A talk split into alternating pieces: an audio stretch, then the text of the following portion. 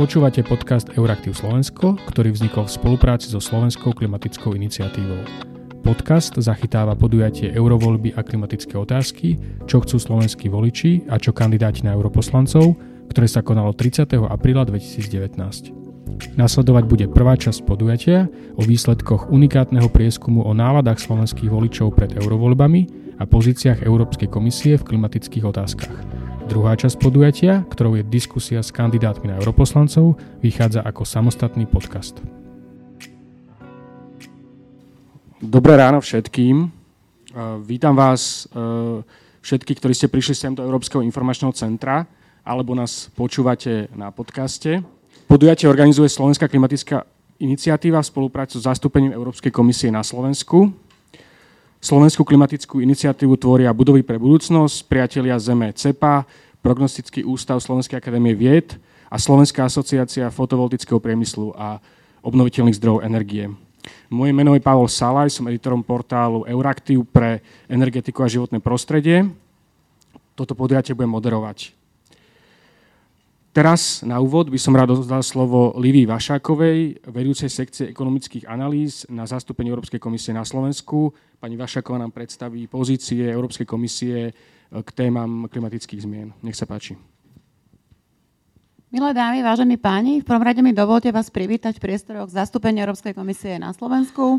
Chcela by som zároveň aj poďakovať nášmu partnerovi Slovenskej klimatickej koalícii za veľmi dobrú spoluprácu pri príprave tohto podujatia. Pripravila som si krátky príspevok eh, k hlavnej téme tohto podujatia a je to zároveň aj téma, ktorú komisia, súčasná komisia aj súčasný Europarlament nechávajú vlastne tomu budúcemu parlamentu a budúcej komisii. Musím ale zároveň eh, ako pochváliť tak vlastnú inštitúciu ako Európsky parlament, že sa podarilo urobiť kus dobrej práce pri schvalovaní balíčka Čistá energia pre všetkých Európanov a taktiež viacerých iných iniciatív v rámci Európskej energetickej únie. Čo sa týka klimatickej politiky, tak e, komisia koncom roka 2018 zverejnila oznámenie, kde sa snažíme vlastne načetnúť možnosti pre klimatickú neutralitu. A v spolupráci s kolegami som sa snažila to takou, by som povedala, že záživnejšou formou prezentovať pre toto publikum. Takže som si pripravila vlastne 5 takých tvrdení, ktoré sa často používajú, či už na Slovensku, alebo vlastne aj v Európe, k debate ku klimatickým témam. Tá prvá je, že zmena klímy tu síce je, ale je to problém, ktorý sa nás ešte netýka. Je to veľmi vzdialené. Naopak, vlastne, keď sa pozrieme na štatistiky, zvýšený výskyt extrémnych vplyvov počasia, či už sú to povodne, či už sú to lesné požiare, extrémne sucha, extrémne teploty, tak naozaj vidíme, že v podstate tento výskyt je čoraz ťažšejší a taktiež vlastne roky 2014 až 2018 boli najteplejšie roky od začiatku merania.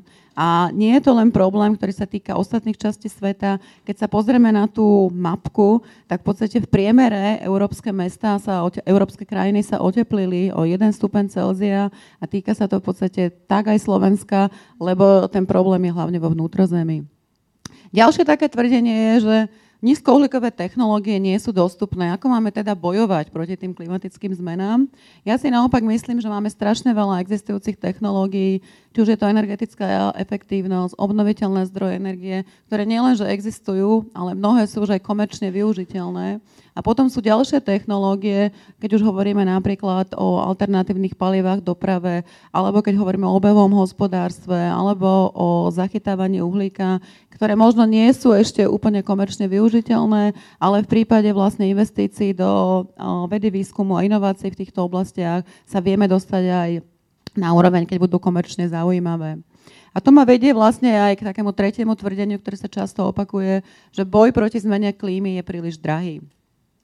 Na základe tých analýz, ktoré robili kolegovia, keď predstavovali klimatickú neutralitu, tak v podstate ten rozdiel oproti scenáru, ktorý my nazývame business as usual, bol 0,8% HDP, čo síce ako nie je malá suma, hlavne keď sa pozrieme na to v absolútnom vyjadrení, ale na druhej strane ušetríme na dovozoch eh, energií z ostatných krajín. Taktiež v podstate to bude mať pozitívny vplyv na rast, zamestnanosť, e, na technologické líderstvo a na modernizáciu našej ekonomiky, ktorú musíme robiť tak či tak. V neposlednom rade by som chcela spomenúť, že tak na svete, ako aj v Európskej únii, stále dotujeme fosílne palíva a práve aj tieto prostriedky by sa mohli využiť na boj proti klimatickým zmenám. Mnohé technológie sa stávajú konkurencieschopné. V prípade napríklad solárnych panelov došlo k zníženiu až o 70 v porovnaní s rokom 2010. Toto tvrdenie asi používam eh, najčastejšie, počúvam najčastejšie, že okrem nás v tejto otázke teda zvyšok sveta nič nerobí. Ako je teda uh, tomu v tejto otázke? Naozaj ako Európska únia je lídrom, čo sa týka nejakých vyjadrení, čo sa týka vlastne rokovaní a v rámci súčasnej situácie to tak asi aj ostane.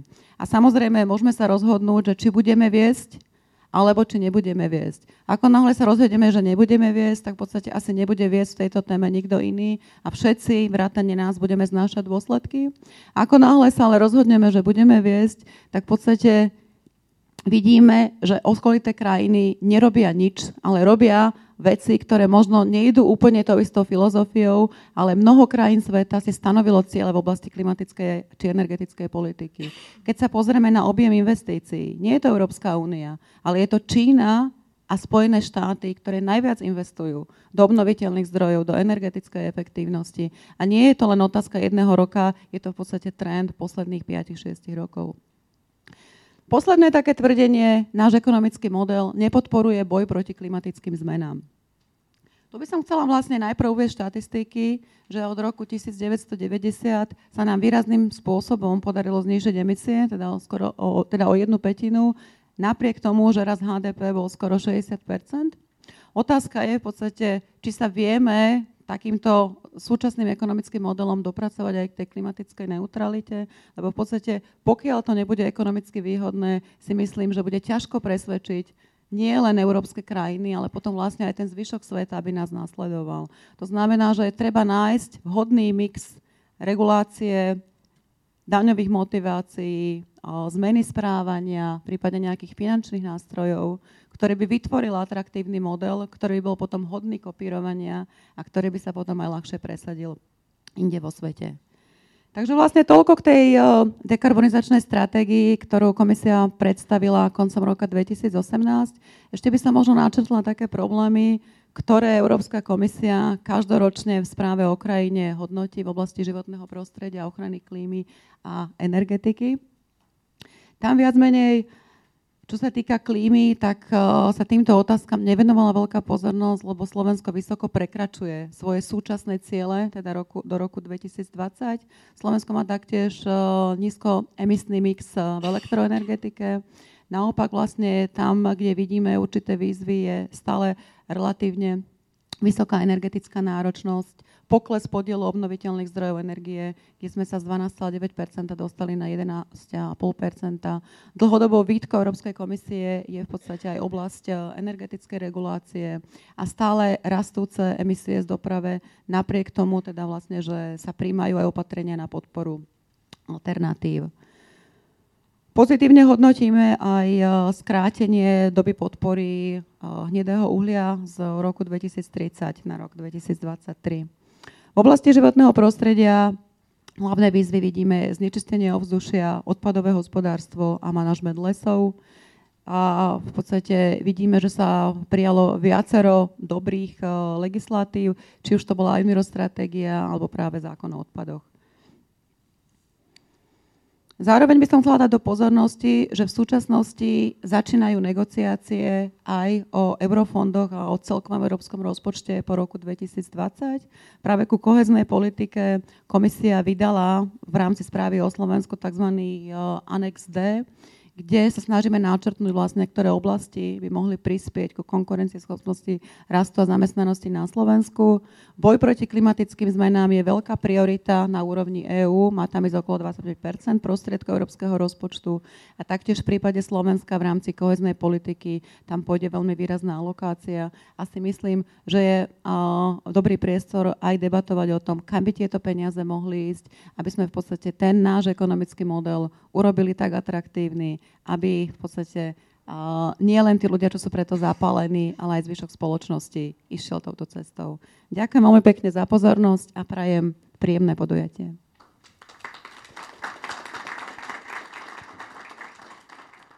Ďakujeme za tento úvod do témy.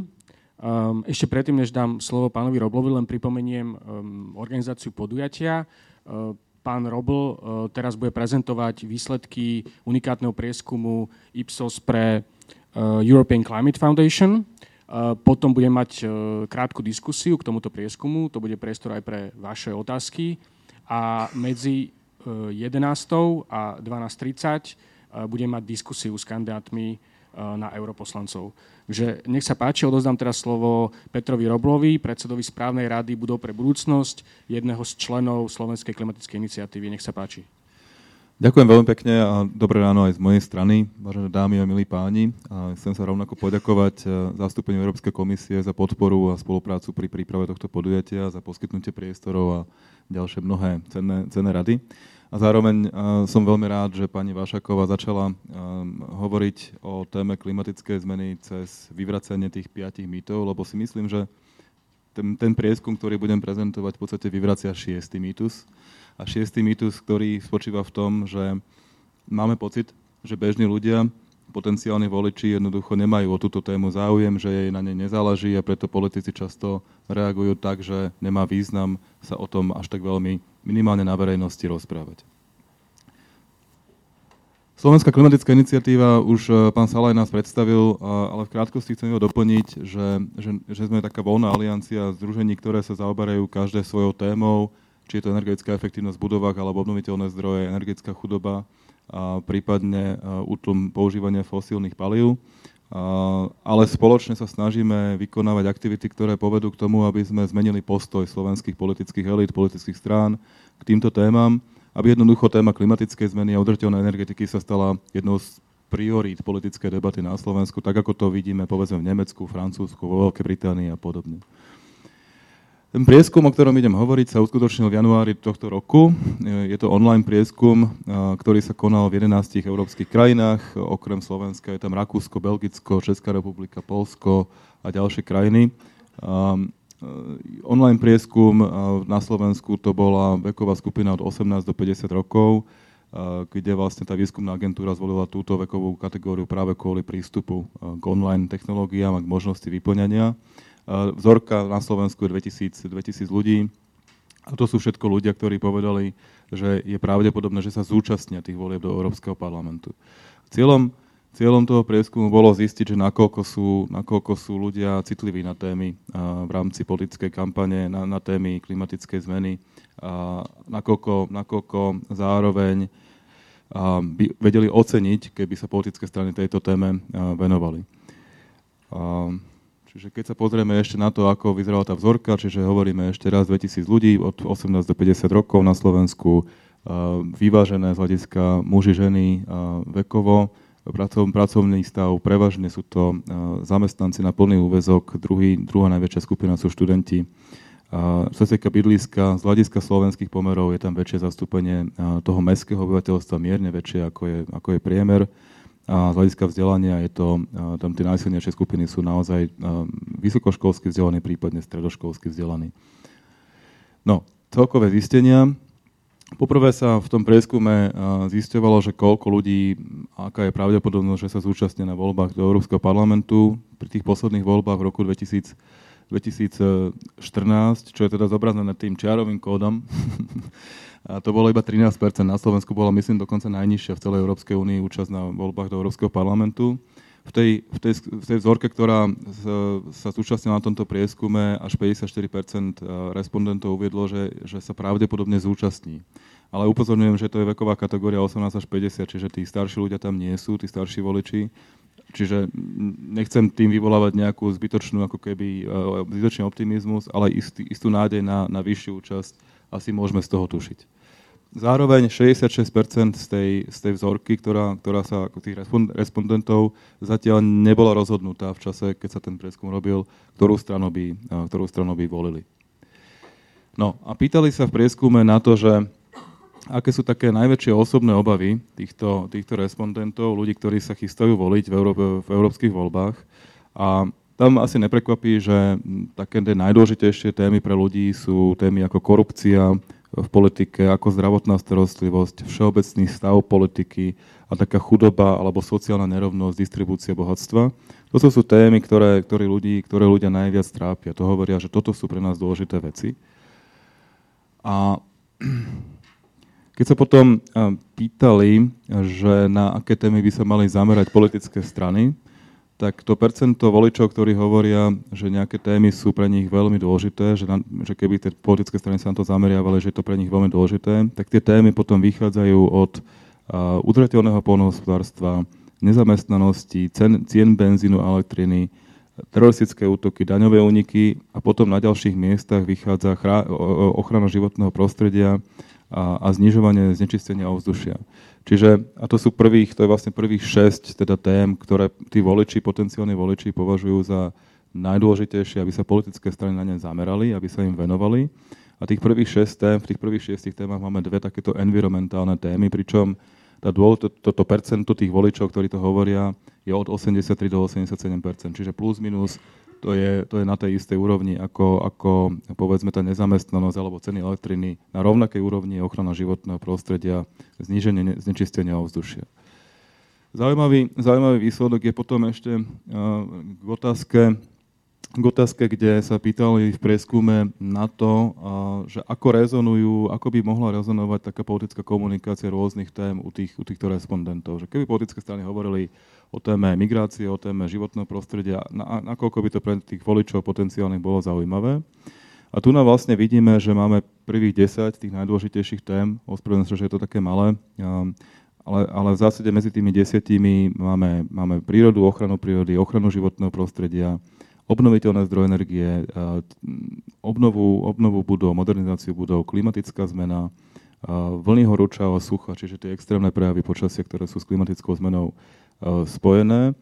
Z tých prvých desiatich e, tém, ktoré e, potenciálne voliči označili, že toto by, akože keby to politické strany o tom rozprávali a keby sa tomu venovali, tak to by, to by sa nám páčilo, to by sme počúvali, to by, nám, to by nás oslovilo, tak 7 z desiatich týchto tém sa týka životného prostredia, týka sa klimatické zmeny a týka sa riešení, ktoré sa, povedzme, dotýkajú adaptácie na klimatickú zmenu alebo mitigácie, mitigácie Zároveň European Climate Foundation, ktorá je zadávateľom tohto prieskumu a zároveň ho aj financuje, tak si dovolili urobiť takú segmentáciu tej, tej, tej vzorky respondentov podľa nejakých spoločných charakteristík. Rozdelené to je na, na 6 segmentov, kde v podstate možno nepôjdeme do nejakých podrobností toho, ako tie segmenty sú, ale keď poviem, že začíname ten oranžový aj v tých ďalších slajdoch reprezentuje pravicových voličov, a potom, keď ideme postupne teda doprava, tak sú to takí skôr, uh, povedal by som, uh, nahnevaní konzervatívci, moderní konzervatívci, ten zelený sú mestské liberálne elity, a bledomodrej je taký obozretný stred, čiže ani, ani pravicovo, ani lavicový, ten tmavšie modrý, druhý správa, to sú takí tradiční konzervatívci, skôr taký, možno, myslím, že to aj tak vychádza, že viac taký vidiecké obyvateľstvo a potom úplne vpravo je, je lavica, lavicoví voliči. A to, čo tu nám vlastne vidíme, je, že, že keď sa pozeráme na... To ani ja to nevidím dokonca na tých obrazovkách. Je to prezentácia s tajomstvom. Aj pre prezentujúceho, aj pre, aj pre vás. V podstate tu nám vidíme ako keby reakcie tých jednotlivých segmentov na, na to, že na ktoré témy by sa politické strany mali zamerať. Hej. Čiže keď ideme zľava hore, je to riešenie globálneho oteplovania, zníženie znečistenia ovzdušia, ochrana životného prostredia. A vidíme, že tá, že tá ako keby tie odpovede, čím, čím vlastne viac sú lavicoví tí voliči, tak tým viac súhlasia s tým, že tie politické strany by sa mali zameriavať na to, aby, aby sa riešili uh, takéto veci. Čiže to súvisí aj s takým tým názorom, že nakoľko štát má intervenovať a do akých oblastí, do ktorých oblastí ako silno. Uh, v každom prípade m, možno sa dá m, samozrejme upozorniť na to, že tie mestské elity, takí tí moderní a kaviarenskí intelektuáli, ako sa im niekedy operatívne hovorí, a ja sa k ním vlastne aj radím trochu, tak e, to globálne oteplovanie, znečistenie ovzdušia, ochrana životného prostredia, to sú veľmi ako silné témy, ktoré tam rezonujú. Ale rovnako dôležité je povedať, že aj tí čisto lavicoví voliči toto majú ako veľmi silné. A myslím si, že to je niečo, kde, kde na Slovensku ešte vidíme takú, taký rozpor medzi tým, čo chcú voliči a ako ako, ako momentálne je to reprezentované na politickej scéne. A možno preskočím tieto slajdy kvôli tej neprehľadnosti a ešte poukážem na to, ako, aké sú výsledky. Alebo motorka, teraz neviem. a neškorkám im žalúdku. čiže tu chcem, iba, tu chcem iba ešte povedať, že to porovnanie tých 11 krajín Európskej únie, že naozaj všade v podstate vyšlo, že, že európsky voliči naozaj tie zelené témy považujú za dôležité. To znamená, že chcú, aby politické strany o nich rozprávali, aby sa im venovali, že jednoducho vo všetkých krajinách 4 z 5 voličov považujú tie zelené témy za, za veľmi dôležité. Zároveň platí, že eh, vo väčšine tých skúmaných európskych krajín tieto zelené témy sú medzi top troma prioritami, na ktoré by sa politické strany mali zameriavať. V tej východoeurópskej eh, v tom východoeurópskom regióne, kde, kde teda bolo Česká republika, Slovensko a Polsko, medzi tými krajinami, kde sa prieskum robil, platí, že, že keď sa hovorí všeobecne o globálnom oteplovaní alebo klimatickej zmene, tak to tých voličov zase až tak veľmi neoslovuje. Ale ako náhle začneme hovoriť o konkrétnych opatreniach, ako je napríklad udržateľné polnohospodárstvo, modernizácia budov, obnoviteľné zdroje energie a, a tak ďalej a tak ďalej, tak to už tomu rozumejú a na to, na to veľmi dobre reagujú. Na to veľmi dobre reagujú.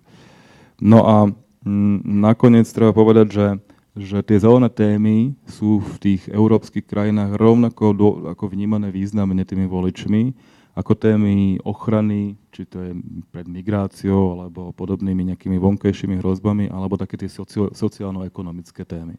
Čiže rovnako, dôležitý, rovnako dôležitú prioritu dávajú tí potenciálni voliči týmto témam, tak ako dávajú tým tradičnejším témam, ktoré sa v politickej debate, v politickom diskurze vyskytujú.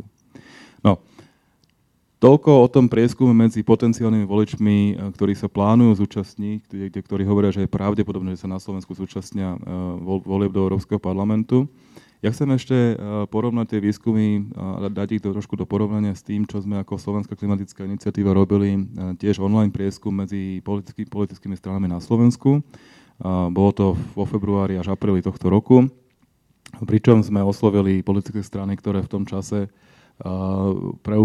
na základe nejakých prieskumov ukazovali, že majú ten potenciál viac ako 5 eh, preferencií získať. Z desiatich oslovených strán sme po dvoch mesiacoch teda získali odpovede od štyroch. A to sú teda Smer, sociálna demokracia, Most, Hit, Progresívne Slovensko spolu, spolu zo spolu a Sloboda a Solidarita, ktorých zástupcov tu máme a máme teda tu zástupcu aj kresťansko-demokratického hnutia, čo sa veľmi teším. Zároveň, to nás teda ako nepotešilo úplne tento výsledok, že iba 4, 4 z 10 strán ako reagovali, ale zároveň som si všimol, teraz v piatok napríklad bol ďalší z tých študentských protestov v Bratislave a z hodou konci denník N robil takú anketu medzi politikmi a tam naozaj sme videli, že, že aj mnohé ďalšie strany, alebo teda zástupcovia tých politických strán nejakým spôsobom reagovali na, tie, na tie otázky. Čiže videli sme v tom článku aj reakcie Slovenskej národnej strany Olano, Smerodina a, a teda KDH. Čo sa týka výsledkov toho prieskumu, môžeme konštatovať, že tie štyri strany, ktoré nám reagovali, tak majú vlastných odborníkov na otázku životného prostredia, respektíve klimatické zmeny. Sú to ľudia, ľudia, ktorí sa profesne tej téme venujú dlhé roky alebo pôsobili v nejakých eh, parlamentných výboroch, čiže majú, to, majú to, tú tému naozaj v krvi, rozumejú jej. A zároveň tie politické strany deklarujú, že klimatickú zmenu považujú za prioritnú tému kampane do, Európsky, do Európskeho parlamentu, ale aj do Národnej rady Slovenskej republiky. Moja poznámka je, že zatiaľ to, myslím, necíti ako verejnosť úplne. Na otázku, že či by Slovensko malo klimatickú zmenu riešiť ako prioritu, sa tí respondenti zhodli, že áno. A tie odpovede boli ale teda rôzne, keď sme sa pýtali na to, že ako. Lebo niektorí hovorili, že mali by sme robiť v tejto otázke viac. Niektorí hovorili, že už robíme pomerne dosť. A niektorí poukazovali práve na to, že nemôžeme robiť iba my, ale že musíme akože najprv dosiahnuť to zapojenie tých veľkých znečisťovateľov, lebo inak to nemá význam.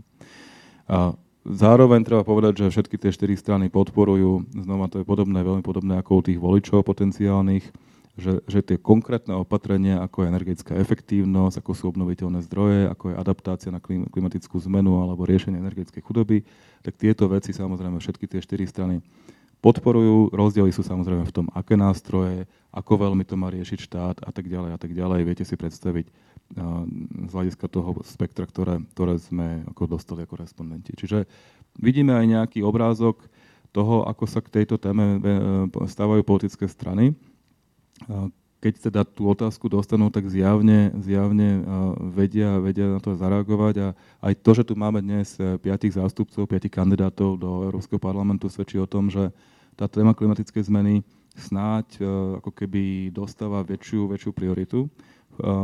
No a na záver, keď to tak zhrniem, tak to, čo vlastne chceme povedať, alebo to, čo chceme, aby odznelo pri prezentácii tohto prieskumu, je to, že že je, je zjavné, že okrem tém ako je korupcia alebo zdravotná starostlivosť, čiže témy, ktoré sú už prítomné, či už je to v rámci debaty pred európskymi voľbami, ale aj v rámci domácej politickej debaty, tak u tých potenciálnych voličov na Slovensku výrazne rezonujú aj témy, ktoré sa týkajú ochrany životného prostredia alebo klimatickej zmeny. Najmä keď sa o tom hovorí cez také tie konkrétne opatrenia, ako je modernizácia budov, obnoviteľné zdroje, adaptácia na zmenu klímy, energetická, energetická chudoba. Slovenskí voliči na základe tohto prieskumu ukazuje sa najmä teda, hovoríme, ešte raz to pripomínam, že to je veková kategória 18 až 50, tak táto, tá, táto skupina voličov by naozaj ocenila, keby sa tie politické strany tej, tej téme viacej venovali, hovorili o nej a navrhovali konkrétne opatrenia. A zároveň ale máme pocit, na základe toho prieskumu, ale aj z takého nejakého empirického poznania, že tie politické strany na Slovensku ešte nedostatočne využívajú tento potenciál, ktorý im vlastne voliči ukazujú. Tí voliči naozaj, ako, a to vlastne ten prieskum ešte potvrdzuje, že pokiaľ sa ich opýtame, že, že na, čom im, na čom vám záleží, tak tieto témy tam venovať nebudú, menovať nebudú. Ale pokiaľ sa ich opýtame, že či vám na týchto témach záleží, tak potvrdzujú, že áno a veľmi. A teda dúfame, že by sa to mohlo v blízkej budúcnosti zmeniť a tento prieskum ponúkame vlastne aj do tej debaty, ktorá teraz eh, nasleduje, aby sme eh, ponúkli aj politickým stranám možnosť nejakým spôsobom sa začať týmto veciam venovať. Aha, mám novú informáciu, že pán Štefanec, a to sa teda ospravedlňujem, že eh, sa zúčastnil toho nášho prieskumu, pričom po, odpovede poskytol včera. Tým pádom máme 5 z 10. tak, toľko z mojej strany. Dobre, ďakujeme Petrovi Roblovi za predstavenie oboch prieskumov.